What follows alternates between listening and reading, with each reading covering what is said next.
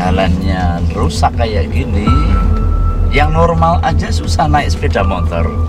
Nah, apalagi yang mohon maaf dengan kebutuhan fisik yang terbatas kayak gitu.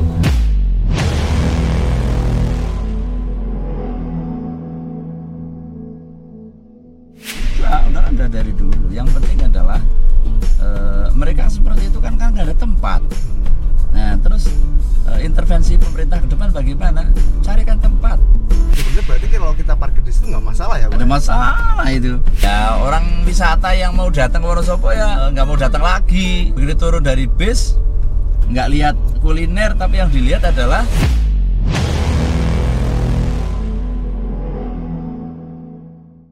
Pemilihan Bupati Wonosobo telah usai. Komisi Pemilihan Umum telah mengumumkan pemenang dari pemilihan Bupati Wonosobo. Dimenangkan oleh Afif Albar. Hari ini kita langsung akan menjemput Bupati terpilih Afif Nur Hidayat. Kita akan berbicara apa sih gagasan-gagasan dari Bapak Afif Nur Hidayat selaku Bupati yang terpilih. Oke, kita langsung jemput Bapak Afif.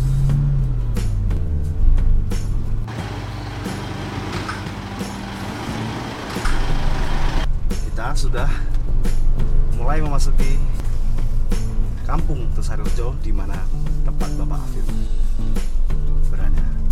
Nah, kita sudah berada di depan rumahnya Bapak Afif Nur Hidayat.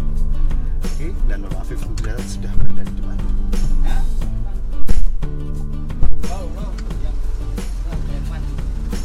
oh iya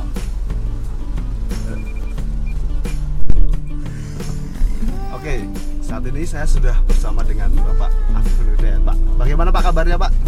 Alhamdulillah sehat walafiat Oke, nah hari ini kita akan mengajak Bapak Afif Hidayat ini untuk jalan-jalan di wilayah Wonosobo. Tapi sebelumnya kita pastikan aman dulu menggunakan sabuk pengaman dulu Pak. Oke, ya, sini kadang lupa ini ya. Kalau sudah jalan baru kelingat bunyinya, baru terasa ini ternyata kita belum pakai sabuk pengaman. Pastikan kita masih di masa pandemi juga, Iya, semuanya sudah aman dan hari ini kita sudah pastikan semuanya aman. Eh, kita langsung keluar ini di kampung Tosari Rejo. Oke, Ah, ini masih di kampung Tosari Rejo nih, Bapak Afif sendiri Pak di sini di kampung Tosari Rejo ini sudah berapa lama? sudah 20 tahun ya. Sejak tahun 2000 karena ini mbah saya di sini, ibu saya kelahiran sini dan saya terus di, di kampung ini. Kalau Pak sendiri sebelumnya kelahiran mana sih Pak? Saya tuh Sukoharjo. Sukoharjo. Sukoharjo itu dulu eh, kecamatan perwakilan Laksono. Dulu ikut kecamatan Laksono, kemudian jadi kecamatan Sukoharjo sendiri. Eh, kalau sekarang ini kan sudah 50 beranjak ke 51 tahun ya Pak untuk tahun ini ya Pak. Iya, 50 tahun. Nah, dulu kelahiran berarti kecilnya di Sukoharjo, Pak. Iya. Berapa lama, Pak, di sana? Ya sejak SD TK di Sukoharjo SD di Sukoharjo SD 1 Sukoharjo kemudian keluar Wonosobo sekolah di MTS negeri MTS negeri mana? MTS negeri Wonosobo tapi kelas satunya dulu di Al Mansur Del Mansur. ya baru kelas 2 tiganya Bang ada gedung baru di Lewung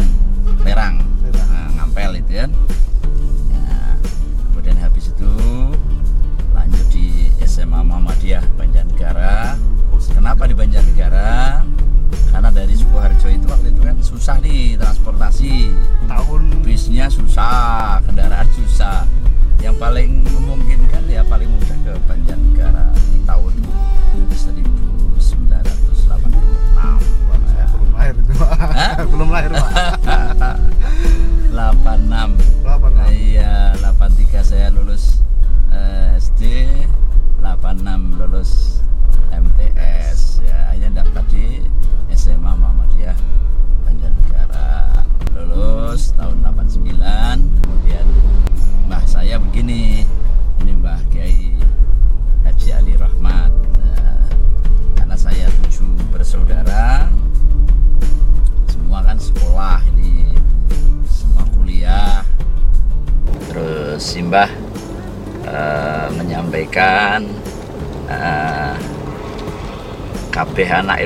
kuliah. Orang nasi mondok. Nah, akhirnya kuliah tuh. Nah, Lara si mondok. Terus eh, nari saya. Eh, nari saya intinya kon mondok. Di? Ojo kabeh kuliah. Nah, akhirnya mondok Pak. akhirnya saya mondok lah. Akhirnya diantarlah oleh Simbah ke Mbah Mun. Nah, kali beber. kali beber.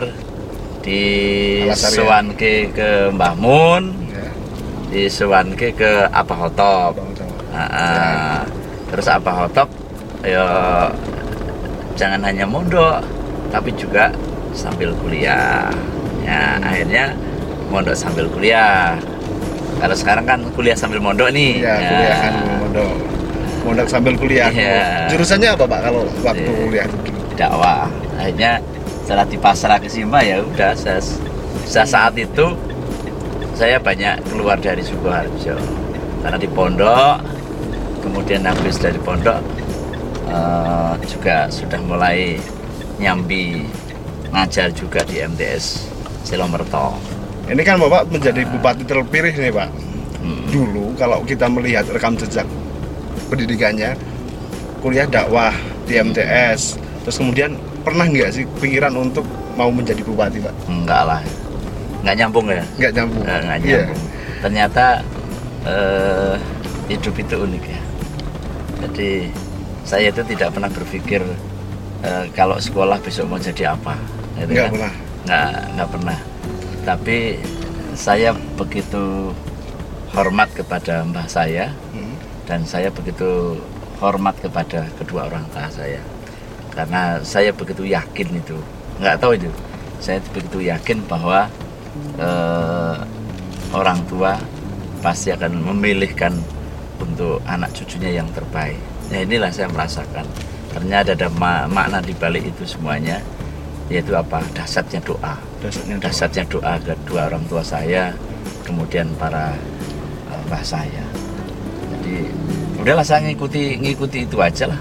Dan kalau dilihat dari rekam jejaknya Pak Afif juga kan di banyak di Wikipedia kan juga dikatakan bahwa berpolitik udah lama nih Pak. ya Ya berpolitik udah lama. Kenapa sih memilih jalur politik Pak? ya saat itu eh, saya niatnya niat dakwah aja di tahun 99 itu saya kan masih mengajar ini Iya. masih mengajar kemudian saya sempat eh, Swan Simbah eh, Mbah Muntaha kemudian saya mohon izin mohon doa restu Mbah dalam di derek partai politik. Nah, eh, apa nah kan? Mungkin Simbah ya kalau ndak PKB ya Golkar kan? Iya. Nah, PDI bah Nah, apa jauh simpel sederhana. Ya wis manfaat. Nah, nah, kalimat yang sederhana itulah yang jadi pedoman hidup eh, sampai sekarang. Hidup ini yang penting adalah eh, bermanfaat untuk orang lain Nah, kalau kemarin kita mendengarkan waktu di acara serasi itu ya Pak, ada salah satunya kan infrastruktur jalan Pak. Nah, ini kalau kita lihat di depan ini Pak, jalannya kayak gini Pak. Bisa dilihat Pak. Sempit terus masih ada yang berlubang ini di wilayah khususnya ini menuju sektor ekonomi Pak. Bagaimana Pak tanggapan Bapak Pak melihat ini Pak? ya Kondisi seperti ini. jalan itu menjadi faktor utama lancarnya eh, pembangunan di Kabupaten Wonosobo. Jalan bagus, multiplier efeknya luar biasa. Jalannya rusak kayak gini, dampaknya luar biasa. Bayangkan itu lihat itu, itu namanya ada orang difabel ya, ya. Pak Mul Ah. itu namanya jualan roti biasanya. Dia dengan jalannya rusak kayak gimana? Susah. Yang normal aja susah naik sepeda motor. Nah, apalagi yang mohon maaf dengan kebutuhan fisik yang terbatas kayak gitu. Ini dam, berdampak enggak? Ya dasar sekali dampaknya. Kayak gini. Nah, sehingga eh, kami berpikir bahwa eh, jika Tuhan mengendaki saya diberi kesempatan untuk membersamai masyarakat Wonosobo eh, saya kepingin bagaimana menata membangun merehab jalan-jalan yang rusak menjadi jalan yang layak digunakan eh, bagi seluruh warga masyarakat Kabupaten tanpa Begitu juga dengan parkirnya Pak. Ini kalau tadi kan kita juga sempat kesusahan nih Pak untuk keluar dari sana parkirnya kanan kiri Pak. Gimana Pak untuk Iya. parkir Pak? Eh, kita itu kan jalannya sempit-sempit ya mas ya. Iya. Kalau kalau lihat Wonosobo itu kan, eh, coba lihat, nggak ada jalan yang yang luas. Nah, karena jalannya yang sempit, sehingga praktis eh, tidak ada tempat untuk lahan parkir. Nah, karena nggak ada tempat untuk lahan parkir, apa yang terjadi? Akhirnya eh, trotoar pun digunakan untuk parkir. Nah, jadi salah siapa ya? Ya salah kita nggak menyediakan area parkir. Harusnya jalannya luas, kemudian di situ ada area parkir. Kalau udah seperti ini ya, sekarang bagaimana caranya pemerintah ke depan mencari jalan keluar, solusi harus ada tempat area parkir yang itu paling tidak untuk mengurai, mengurangi ya Kemacetan ya Pak. Nah, mengurai kemacetan. Apalagi ini kalau ini ya, di sini bisa lapis tiga. Iya. Apalagi pas jelang lebaran tuh ya Pak. Iya, jelang lebaran. Tapi ya mohon maaf ini ya, dengan adanya sepeda motor banyak ini, kadang justru inilah geliat ekonomi akan tumbuh. Ka- Kadang sederhana, sederhana ini eh, parkir itu bikin kota semrawut, bikin eh, kemacetan lalu lintas. Tapi pada sisi yang lain, iya kita lihat aja kalau kalau banyak yang parkir berarti eh, pasarnya rame nih ya. Iya. Nah, hanya yang karena eh, orang sekarang itu kan mohon maaf ini kan manja pak. Iya. Lu kok manja? Saya mau beli es teh, saya pakai sepeda motor. Saya nggak mau tau parkirnya jauh dari yang jualan es teh. Iya. Saya maunya parkirnya ya Depan. di depan eh, warung yang jualan es teh. Nah, ini apa ya? Ini udah jalan seperti ini. Eh, masyarakat merasakan nyaman itu. ya. Nah, ini perlu diurai memang diurai. Ini kan ya lihat sih coba lihat. Ini Ya. depan. Nah, ah, semua. Pak itu tuh di depan. Idealnya memang orang bikin boleh kan orang bikin toko itu harus punya area Iya. parkir. Orang bikin tempat usaha harus punya area parkir. Nah, yang jadi problem kita itu kan eh, semua lahan usaha nggak ada tempat parkirnya. Akhirnya apa? Jalan-jalan digunakan untuk parkir. Eh, parkir sangat terbatas. Mau tidak mau juga pinggir jalan. Eh, s- andai kata eh, to, apa perkantoran, toko-toko semua menyediakan arena untuk lahan parkir minimal sepeda motor lah. Iya. Kalau belum sampai apa namanya? Parkiran mobil yang luas. eh, gitu. Ini Pak kalau kita sekarang udah di Taman Kartini Pak. eh, Ini mungkin dampak dari pasar yang belum jadi ya Pak. UMKM di sini ya kayak gini Pak kita bisa lihat seperti ini bagaimana Pak tanggapan Bapak Ya. ke depan mungkin besok bekerja sama dengan birokrat itu akan seperti apa Pak kalau Ya. pedagang-pedagang sini kan mas kayak gini kayak masih kita ketemukan yang ngangguk gini gini gitu pedagang saya bersyukur Pak. kita itu eh, pemerintah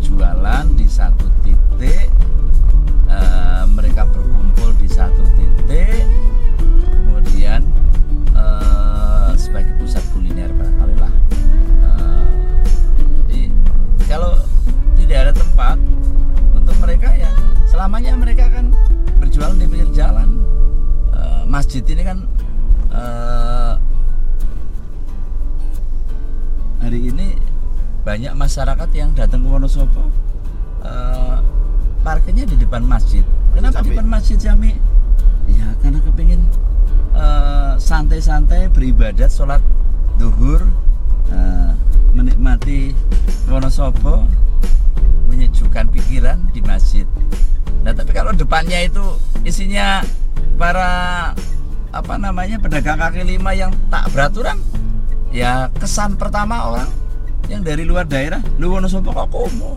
Itu pak. Nah, karena nggak tertata. Nah saya mau ajak mereka pasti saya mau ajak bicara mereka lah. Uh, mau saya ajak?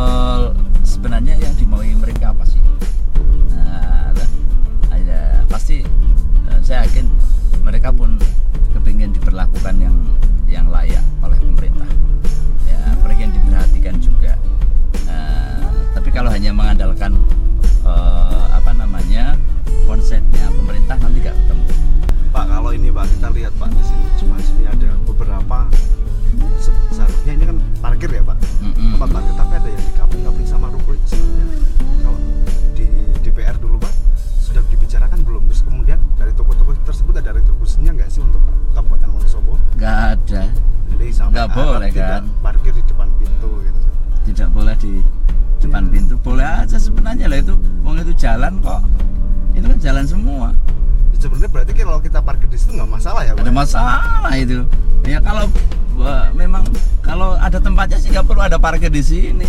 Ini kan masanya kan karena nggak ada tempat jadi jalan untuk parkir.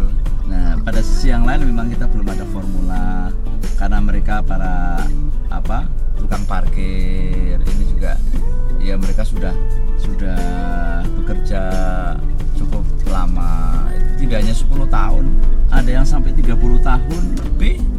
Dari anak-anak sampai dia tua sampai itu jadi tukang parkir. Sudah nah. pernah apa pak? Uh, iya eh, saya sering itu coba lihat itu tuh. Dia oh. membawa anak-anaknya tuh tukang parkir. Nah, anak-anaknya anaknya dibawa ditaruh di pojok ibunya yang jadi tukang parkir ya. Jadi kita perlu cari perlu uh, memperhatikan mereka. Jadi ternyata kompleks tidak hanya orang per orang ini tadi kita sudah di wilayah kota pak tadi pak Afif juga lahir di Sukoharjo nih pak Wila. terus pernah kan waktu-waktu dari dahulu tahun 90-an ke kota itu kan berbeda banget pak, dengan sekarang pak apa sih yang pengen dirubah dari perjalanan hidup pak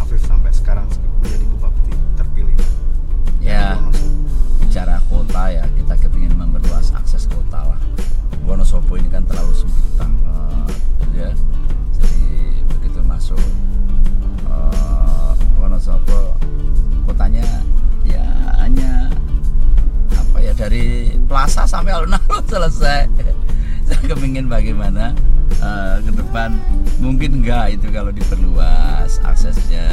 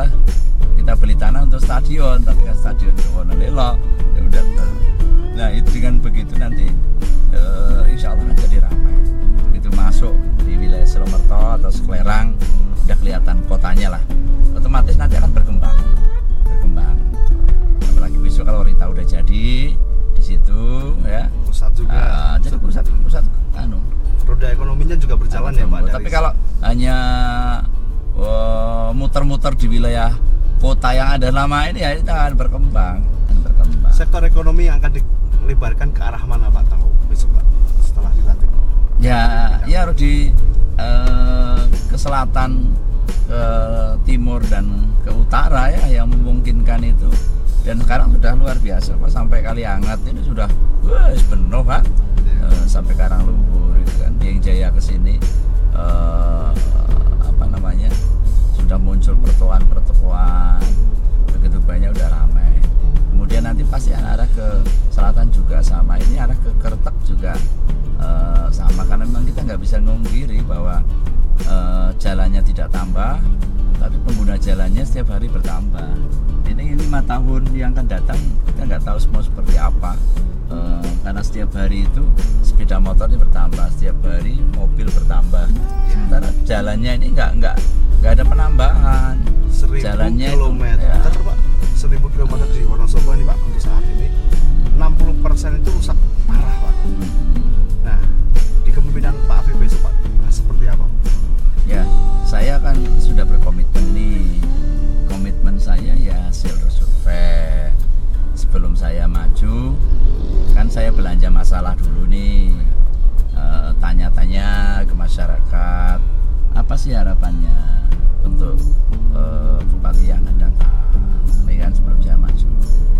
Kemudian eh, saya kumpulkan kuesioner-kuesionernya masyarakat dan mayoritas masyarakat eh, yang diminta adalah jalan nggak pingin gedung sekolah yang bagus nggak pingin apa namanya rumah sakit yang bagus. Tapi prioritas jalan dulu pak. Nah, kenapa bisa seperti itu? Ya kita harus menyadari Wonosobo beda dengan Banjarnegara Wonosobo beda dengan Temanggung Wonosobo beda dengan Projo di Kabupaten Wonosobo itu ada sebagian eh, tanah kita yang labil. Ada tanah bergerak dan tanah di situ? bergerak. Misalkan di Kaliwiro di Wadas Lintang Sukoharjo juga ada, Pak? di Sukoharjo. Bayangkan kemarin ada saya lihat di kecamatan Kaliwiro di ya, arah eh, Wonosobo ke Lamuk misalkan. Itu aspal baru dibangun belum lama. Bahkan itu ada yang pakai cor beton gimana itu? Dilakukan kan iya perencanaan sudah cukup bagus. Perencanaannya sudah cukup bagus di beton ambles juga. Ya. Mungkin baru ini- di aspal ambles juga. Nah ini memang eh, memicu dan satu ambles kan memicu ke yang lain. Ya. begitu nanti di- dilalui aspalnya akan tergerus. Nah, akhirnya apa yang terjadi? Baru di aspal sebulan udah rusak. Ya, karena apa? Eh, ban kendaraan ini kan begitu ada yang bolong itu kan gerus terus. Nah, apalagi dipacu dengan air hujan. Pasti. Ya, lebih cepat lagi itu gerusnya Hmm. Afif itu kan alumni Unsik lah pak. Kalau dulu IIG ya pak. Hmm. sekarang Unsik itu ada namanya jurusan arsitek mungkin. Di situ dan mahasiswa banyak yang meriset atau mengerjakan jalan pak. Pernah nggak untuk kolaborasi ke sana bagaimana sih ini kondisi tekstur tanah di Wonosobo yang labil Iya. riset aspalnya kan seperti apa gitu? Ya selama ini pemerintah sudah melakukan kerjasama dengan Unsik ya sudah eh, banyak hal ya. Ke depan apa yang sudah dilakukan ya kita perkuat lagi kita perluas aksesnya. Mungkin selama ini hanya hanya kerjasama dari sisi konsultan saja jadi ke depan mungkin ada riset lah. Riset ada selama ini hanya kerjasama dalam konteks eh, pekerjaan aja. Eh, konsultan karena tenaga teknik sipil kita terbatas saat mulai perencanaan kemudian kerjasama dengan unsik ya. Nah, nanti ke depan barangkali eh, bisa kita perluas ke anu, riset lah. Ya untuk mencari solusi Pak Afif bermain politik atau apa ya istilahnya apa ya bermain politik atau menggeluti politik itu sudah cukup lama kan Pak Ya, sejak tahun 99 ya di saat waktu itu partai masih tiga kan. ya sengotot sepak bola Pak Ya, Hobi hobinya juga Jadi- sepak bola kan Pak prinsip hidup itu kan segala sesuatu itu kalau kita udah masuk ya harus serius, harus ditekuni. nggak boleh setengah hati. Saya sudah mengambil jalan pilihan politik, maka jalan pilihan politik itu ya harus saya tekuni betul. Lah bagaimana menekuni saya harus menikmati.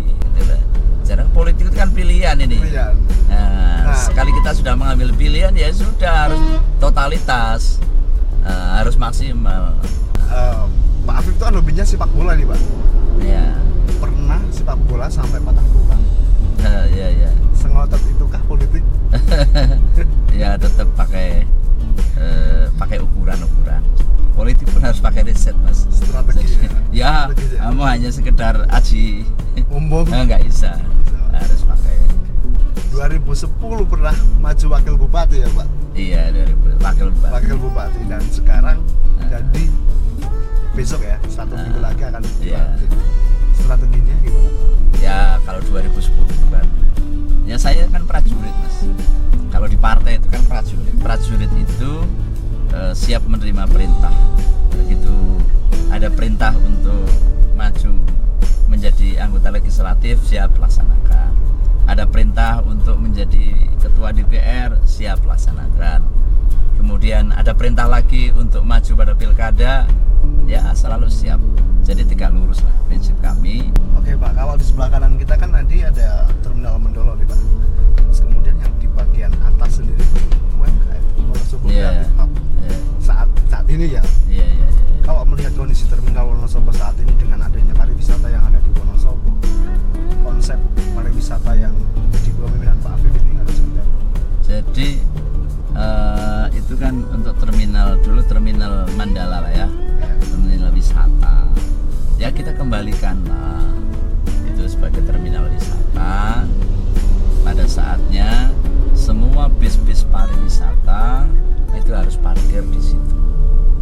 Kemudian eh, biar ramai ya di mana pun berada yang namanya terminal wisata identik dengan kuliner lokal begitu bisnya berhenti pengunjungnya turun dari bis maka yang dia cari adalah kulinernya nah makanya eh, itu akan saya kepingin kita fung- refungsikan kembali sebagai terminal eh, wisata Hmm, karena memang dulu seperti itu Ini kayak terlalu jauh antara pasar sama terminal ini kalau angkot-angkot nggak masuk ke terminal yang Mendolo. Ya, kalau wisata kan pasti nanti kita dorong para pengusaha otobis. Eh, ini juga membuka lapangan pekerjaan, Nah, sehingga nanti akan menyiapkan armada wisata. Jadi bis besar hanya masuk hanya sampai di Mendolo. Bagi mereka yang mau ke Menjer silahkan pakai angkutan eh, khusus wisata. Bagi yang mau ke Dieng silakan berganti. Sehingga di situ nanti akan ramai, ramai eh, apa namanya biro-biro travel yang selalu ready dengan armadanya. Nah ini juga ya seperti di Bali kan ada, eh di Blitar, di Malang kan juga sama. Begitu masuk ke lokasi wisata silakan pakai andong, silakan pakai dokar. Ini dalam rangka apa? Untuk menghidupkan roda perekonomian. Jadi masyarakat itu di, diarahkan. Ya kalau tidak begitu nanti ya eh, bisnya sampai ke Dieng, nah nanti eh, teman-teman nggak dapat apa-apa. Nah ini kan perlu ditata terminalnya sekarang itu sembrawut ya gitu. Kemudian eh, kumuh lah. Ya. Eh, terus Biasanya juga bau. kemudian nanti kita komunikasi lah dengan pihak aparat itu bangkai-bangkai eh, bis yang eh, eh, kecelakaan ya jangan taruh di situ ya kalau itu ditaruh di situ ya ya orang wisata yang mau datang ke Wonosobo ya eh, nggak mau datang lagi. Kenapa? Begitu turun dari bis nggak lihat kuliner tapi yang dilihat adalah eh, bekas-bekas mobil kecelakaan. Yang muncul apa? Traumatik. Trauma lah. Nggak menimbulkan kesan ya Pak? iya kesannya trauma. Wah seorang orang yang Wonosobo meneh. Eh, wah, wah, anu ya apa sih kecelakaan misalnya seperti itu itu harus di dialihkan jangan di situ. Nah, Pak buat anak-anak muda Pak yang mau masuk politik nih Pak sebenarnya itu politik itu untuk mencari kepemimpinan atau akan menjadi sebuah kekuasaan? Pak? ya hari ini itu harus kita akui bahwa eh, pemimpin-pemimpin nasional adalah produk politik. Kita kita pengen jadi anggota DPR bisa nggak lewat partai politik? Nggak bisa. Kita kepengen jadi bupati wakil bupati bisa nggak eh, tanpa partai politik nggak bisa. Pengen jadi gubernur sama. Pengen jadi presiden eh, Pak Jokowi bisa menjadi presiden. Karena apa? Partai politik. Eh, tanpa partai politik Pak Jokowi jadi presiden nggak bisa. Nah oleh sebab itu eh, ini yang perlu harus disosialisasikan secara masif kepada masyarakat tentang pendidikan politik. Jadi orang memahami politiknya jangan sepotong-potong.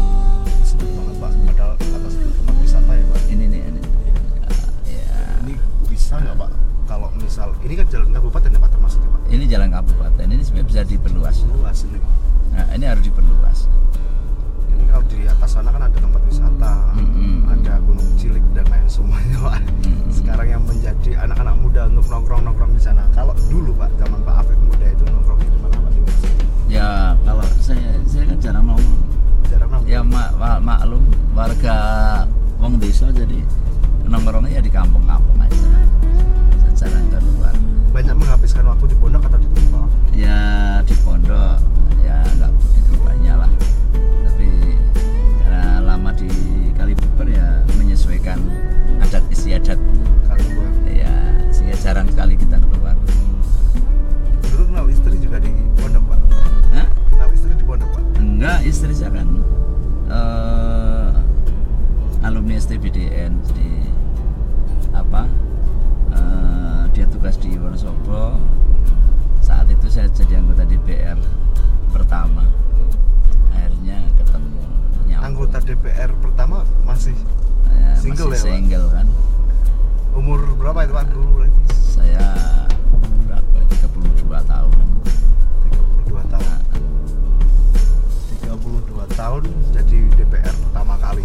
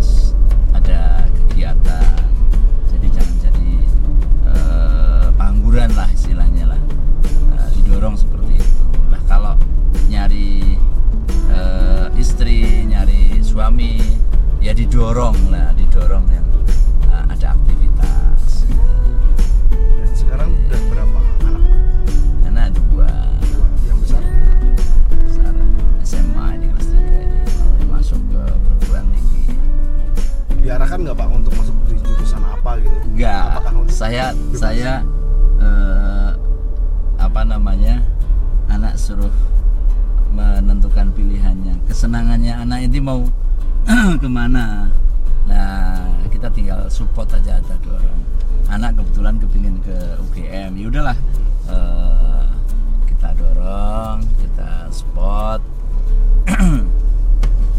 udah daftar di UGM pilihan pertamanya pilihan keduanya di, di UNS jurusannya apa?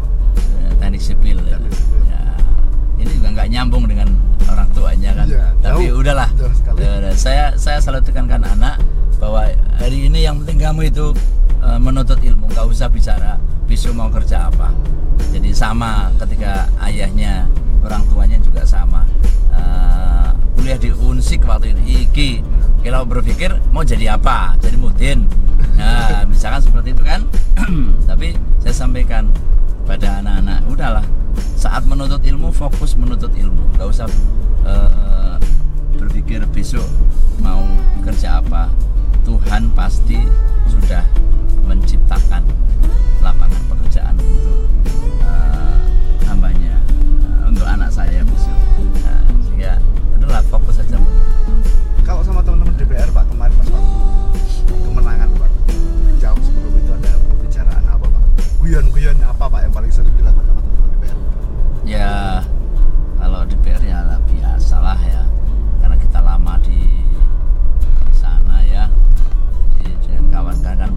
asing.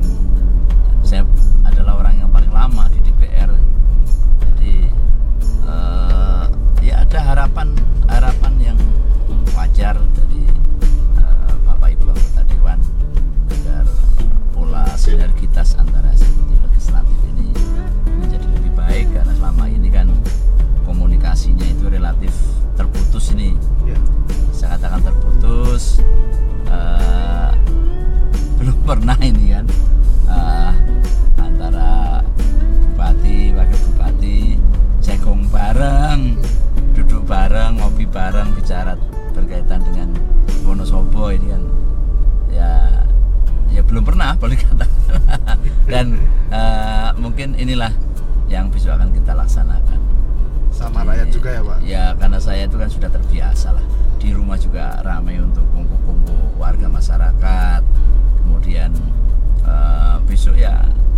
ya pendopo kan kita gunakan untuk kumpul-kumpul dengan anggota dewan, dengan masyarakat tanpa pandang bulu lah Insya Allah, insya Allah kita eh, sudah mengambil pilihan itu ya akan kita fokus bagaimana melayani masyarakat. Seperti sedia kala pendopo ya pada umumnya ya? Ya mungkin begitu. Dulu ya saya ingat pendopo ramai itu zaman Bupati Pak Trimawan. Jadi sejak itu sejak saat itu sampai sekarang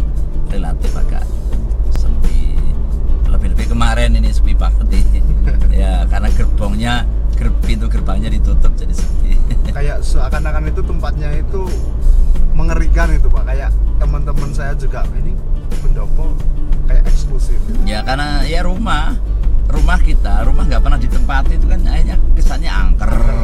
Ya Eh, lampu nggak pernah dinyalakan begitu. Kemarin saya coba datang ke sana ya karena mau nempati di situ kan kita cek ya eh, seperti apa. Saya mau izin eh, untuk masuk lihat kesannya ya memang dingin begitu masuk itu dingin banget Dingin Nah, banget ya. angker iya lah kenapa? Lah nggak ada, nggak pernah dihidupkan lampu, nggak pernah ditempati ya tempat tidur kan jadi dingin. Tapi kalau rumah dipakai kan ada ada ada suasana lah, jadi ada kehangatan. Berarti besok Iya. rencana akan di sana mulai hari 26 Desember. Saya 26, 26 Di pagi Februari. dilantik, maka eh, 26 siang saya udah di situ. Langsung, nggak usah nunggu lama lah. Langsung di situ. Ini anak-anak gitu. Iya. Kecil-kecil. Bis kecil ya anak ya itu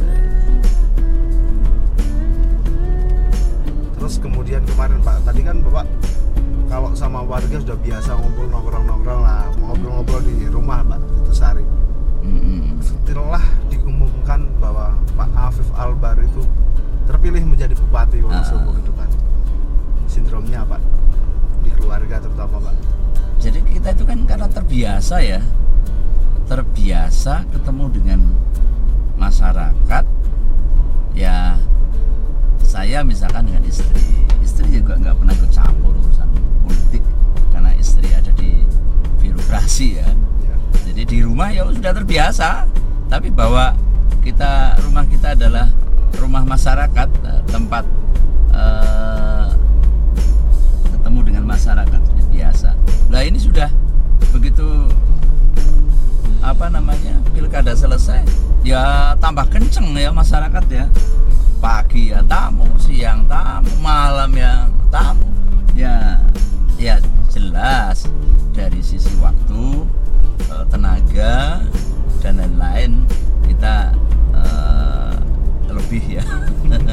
Lebih lebih. Banyak. iya. Sehingga ya konsekuensi lah barangkali lah. Teman-teman lama pak. Teman-teman. SMP teman-teman SD iya pada datang. Sering pada datang. Ada. Ada nggak pak yang sampai sekarang itu nggak nyangka bapak itu akan jadi bupati apa akan DPR waktu itu? Guyon-guyonannya gitu. Ya. Ya karena ya kalau teman-teman di sekolah dulu ya banyak pasti yang nggak nyangka ya. Karena saya juga tergolong anak yang biasa-biasa aja. Bahkan kata guru saya lo itu dulu pendiam kok di sekolah. Pendiam? Ada yang menyampaikan ya.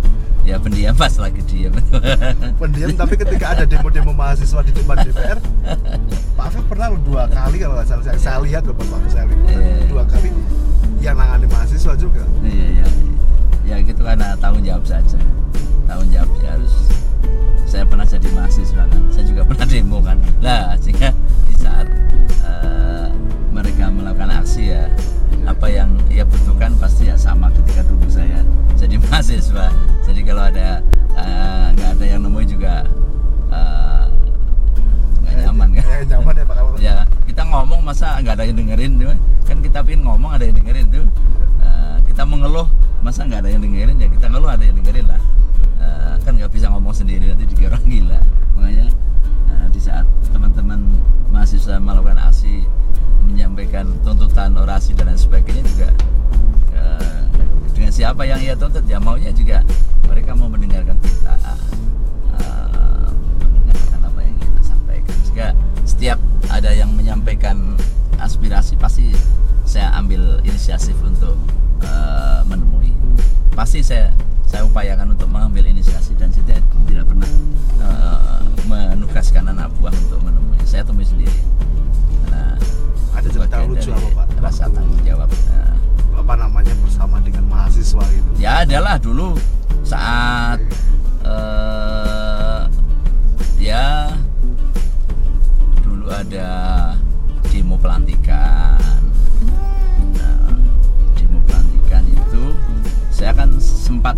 tidak bisa foto-foto pelantikan DPR tahun 2009 Pak ya? Apa 2014 ya Pak? Awal-awal masih masih enggak, udah 2014 ada masalah. Ya di Pura saya ingat betul waktu itu. Karena saya waktu itu masih menjabat ketua DPR eh, kemudian pelantikan kan menjadi anggota biasa kan belum ada pimpinan toh. Nah, tapi mahasiswa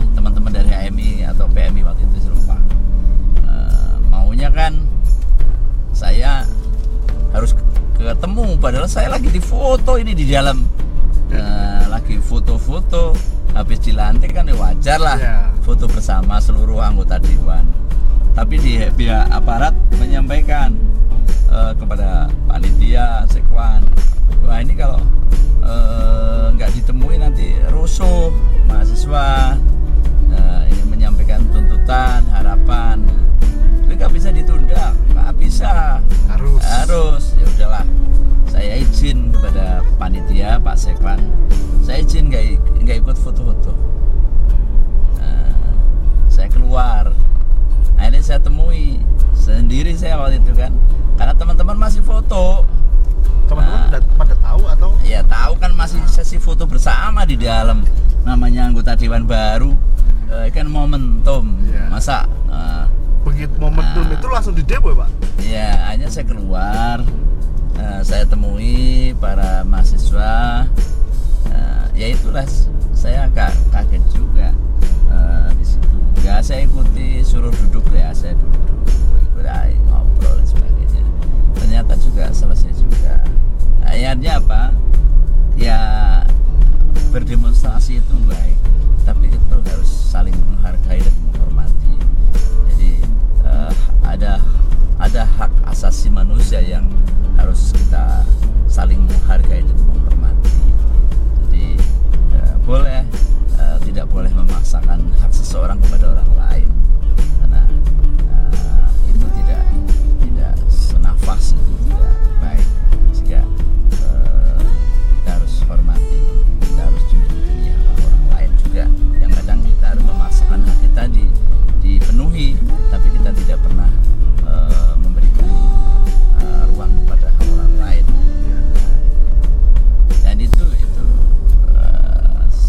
itulah. Kalau yang lain-lain ya biasalah. Standar lah. Standar ya, ya standar. Kalau ini Pak di demo sama keluarga Pak. Mau jadi bupati itu demo nggak? Anak saya. Yang namanya anak saya itu yang baru. Itu ya. e, dari awal nggak suka sebenarnya. Saya maju. E, jadi bupati. Ya maklum lah anak di sekolah itu kan kadang belum tentu mendengarkan suara yang positif. Yang namanya anak sekolah ayahnya di di apa ya jadi bahan perbincangan ataupun tapi anak lebih pada perhatian kalau saya melihat. Jadi belum jadi bupati aja eh, waktu untuk keluarga kan berkurang banget gitu ya. Saatnya eh, hari Sabtu Minggu eh, kepingin kumpul di rumah nonton TV bareng kemudian eh, keluar rumah jalan-jalan. Tapi Sabtu Minggu acara partai. Lah ini anak-anak anak protesnya di situ aja sebenarnya. Gimana jadi protesnya? kurang ada perhatian. Sehingga eh, anu oh, ya protes sebenarnya di awal itu nggak nggak usah maju. Ya nah, nggak usah maju. Tapi begitu kita jelaskan pelan-pelan ya ya memahami lah. Memahami. Tapi saya kami menyadari bahwa memang walik pagi siang sore juga untuk anak. Tapi di saat itu malah anak kurang ada perhatian kan. Eh, makanya ini kan saya coba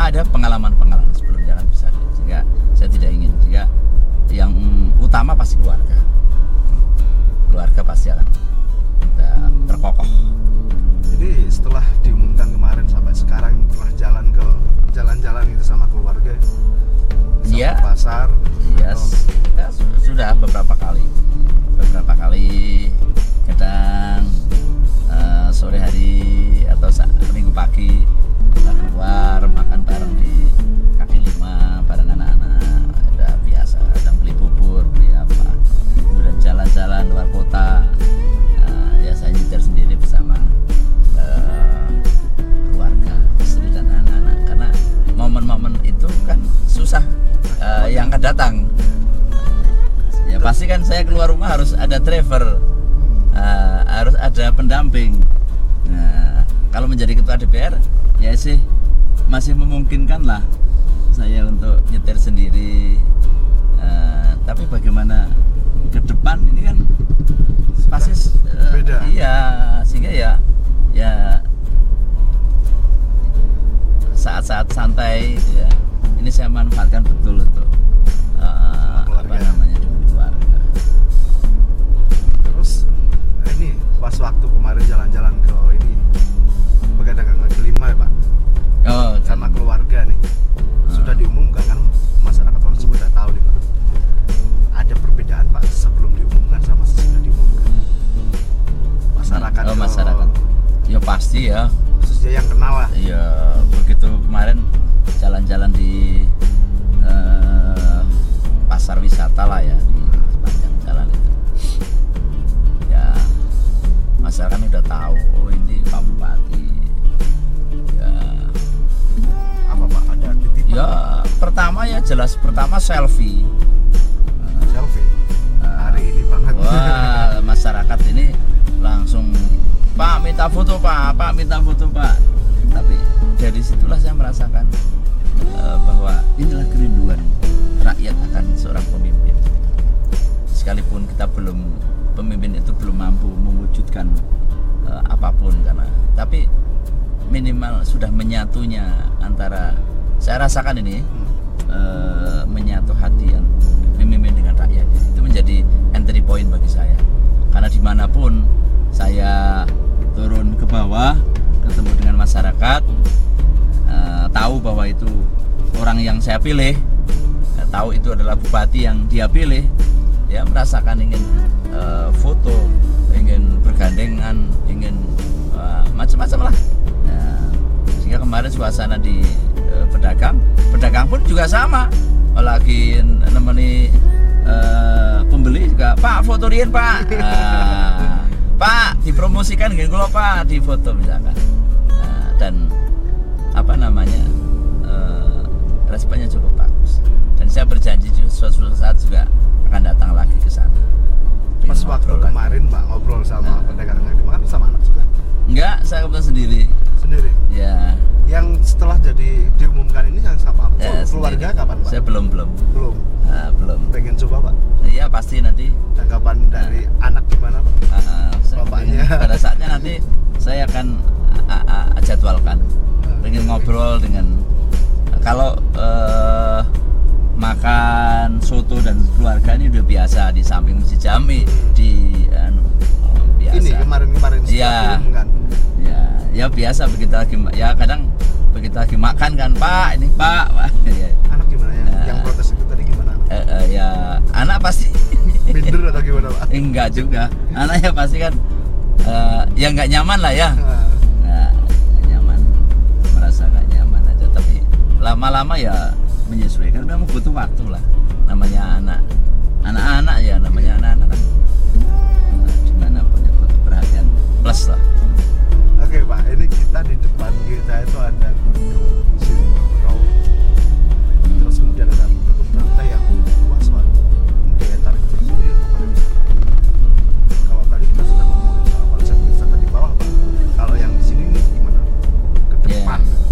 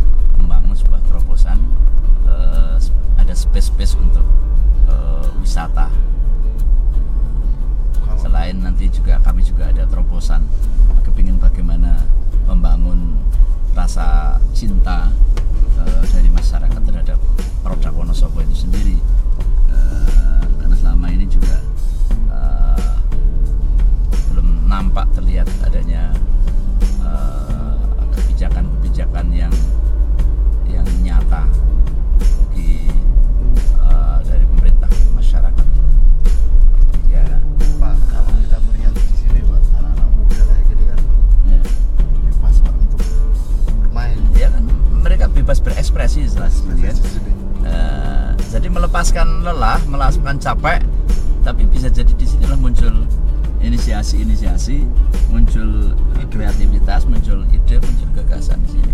Di ruang terbuka seperti ini dalam suasana beban pikiran yang lepas gitu. ya kita pun saya pun kalau lihat kayak gini kan ya ah, ini akan lepas. Udaranya juga iya enak. udaranya enak. Alamiah. Sering, ke sini? lepas. Ya istri kadang sini naik ontel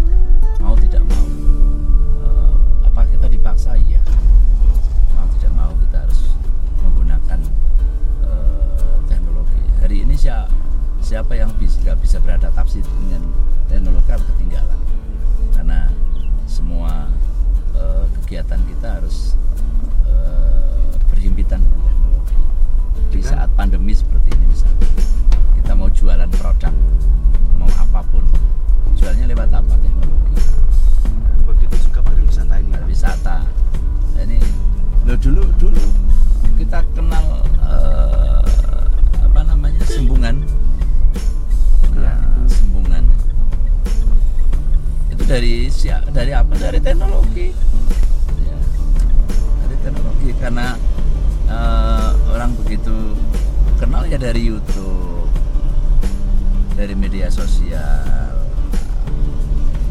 Nah kayak gini ini kan terlalu jauh Pak kalau dengan kondisi jalan. Heeh. jalan utama. Itu kehadapan dengan teknologi. Pemerintah hari ini kemarin pun birokrasi ya pak sudah membuat kayak aplikasi semacam jelajah Wonosobo.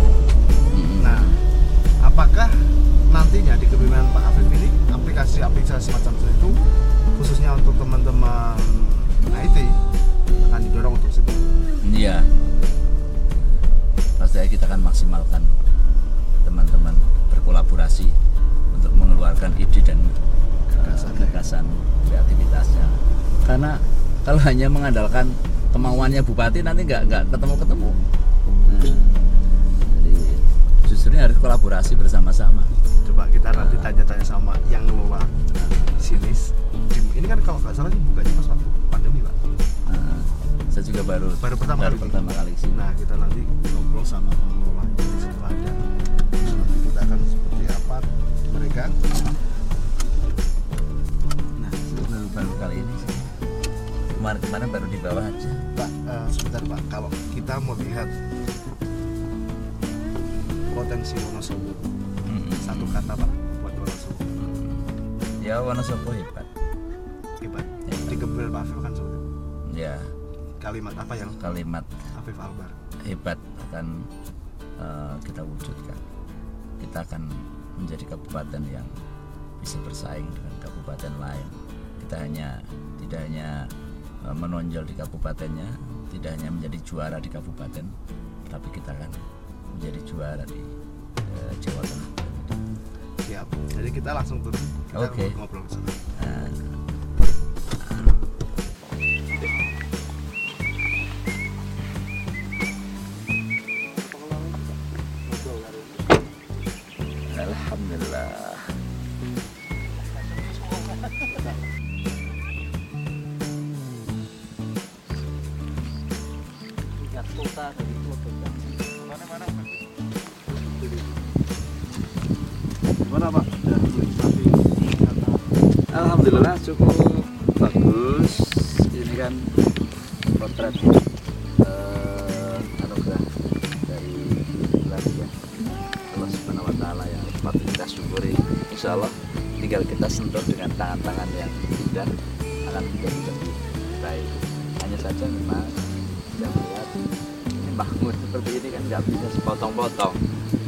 ada desain, harus ada eh, perencanaan global konsepnya. Kalau bangun mebel-mebel kayak gini, nanti ini hasilnya kan kurang maksimal. Jadi eh, nanti kita lihat, saya kan belum masuk, jadi kan kita lihat, kita review lah. Kalau bangun ya kita arahkan yang yang punya konsep mateng. Satu space tapi mateng desainnya mau seperti apa. Nah, namanya output akan lebih maksimal. Ini kalau hanya hanya sepotong-potong, nah nanti tidak akan maksimal. Ya, eman-eman, eman-eman hasilnya kalau saya. Kalau saya jadi harus utuh. Nah, jadi kita buat perencanaan global yang yang yang matang.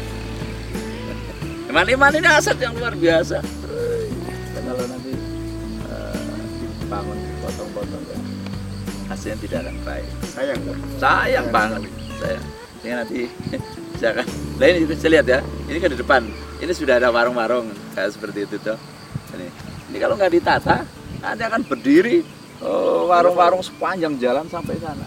Nah, sampai. Bisa ini harus segera tadi saya sampaikan. Kita harus susun konsep yang matang dulu baru kita launching keluar. Kalau enggak nanti udah jalan kita habis. Isinya juga eh, teman-teman. PKL Sekilas Pak, kalau aku lihat di sini. Konsep yang paling cocok Pak. Pariwisata seperti apa Pak? ya wisata alam ya. Eh, wisata alam eh, eh, apa namanya eh, boleh lah di depan ini kita jadikan satu destinasi. Bisa nggak ke depan kita bikin rumah sakit tapi bukan untuk orang-orang yang sakit tapi orang-orang yang eh, butuh eh, datang ke sini tanpa disentuh dengan obat tapi sudah sembuh karena apa melihat alam wisata seperti itu Mau Jadi- dikasih apa Pak? Kalau misal, Ya, ini Pak, kalau kayak ini yang paling layak dikasih apa? Apa di sebelah mana gitu Pak? ini kan outdoor ya Iya. ya, ya eh, outdoor apa ya bisa nanti eh, layang layang eh, kereta layang misalkan atau apa mungkin ya kereta layang nanti eh, muter-muter lihat eh, bawah pohon teh dari atas bisa melihat eh, apa namanya Wonosobo Nah, Oke baik, itu saya Nisan Devi Tabung bersama Bapak terpilih Bapak Afif Nur lebih dekat bersama Serasi semangat rakyat beraksi. Terima kasih.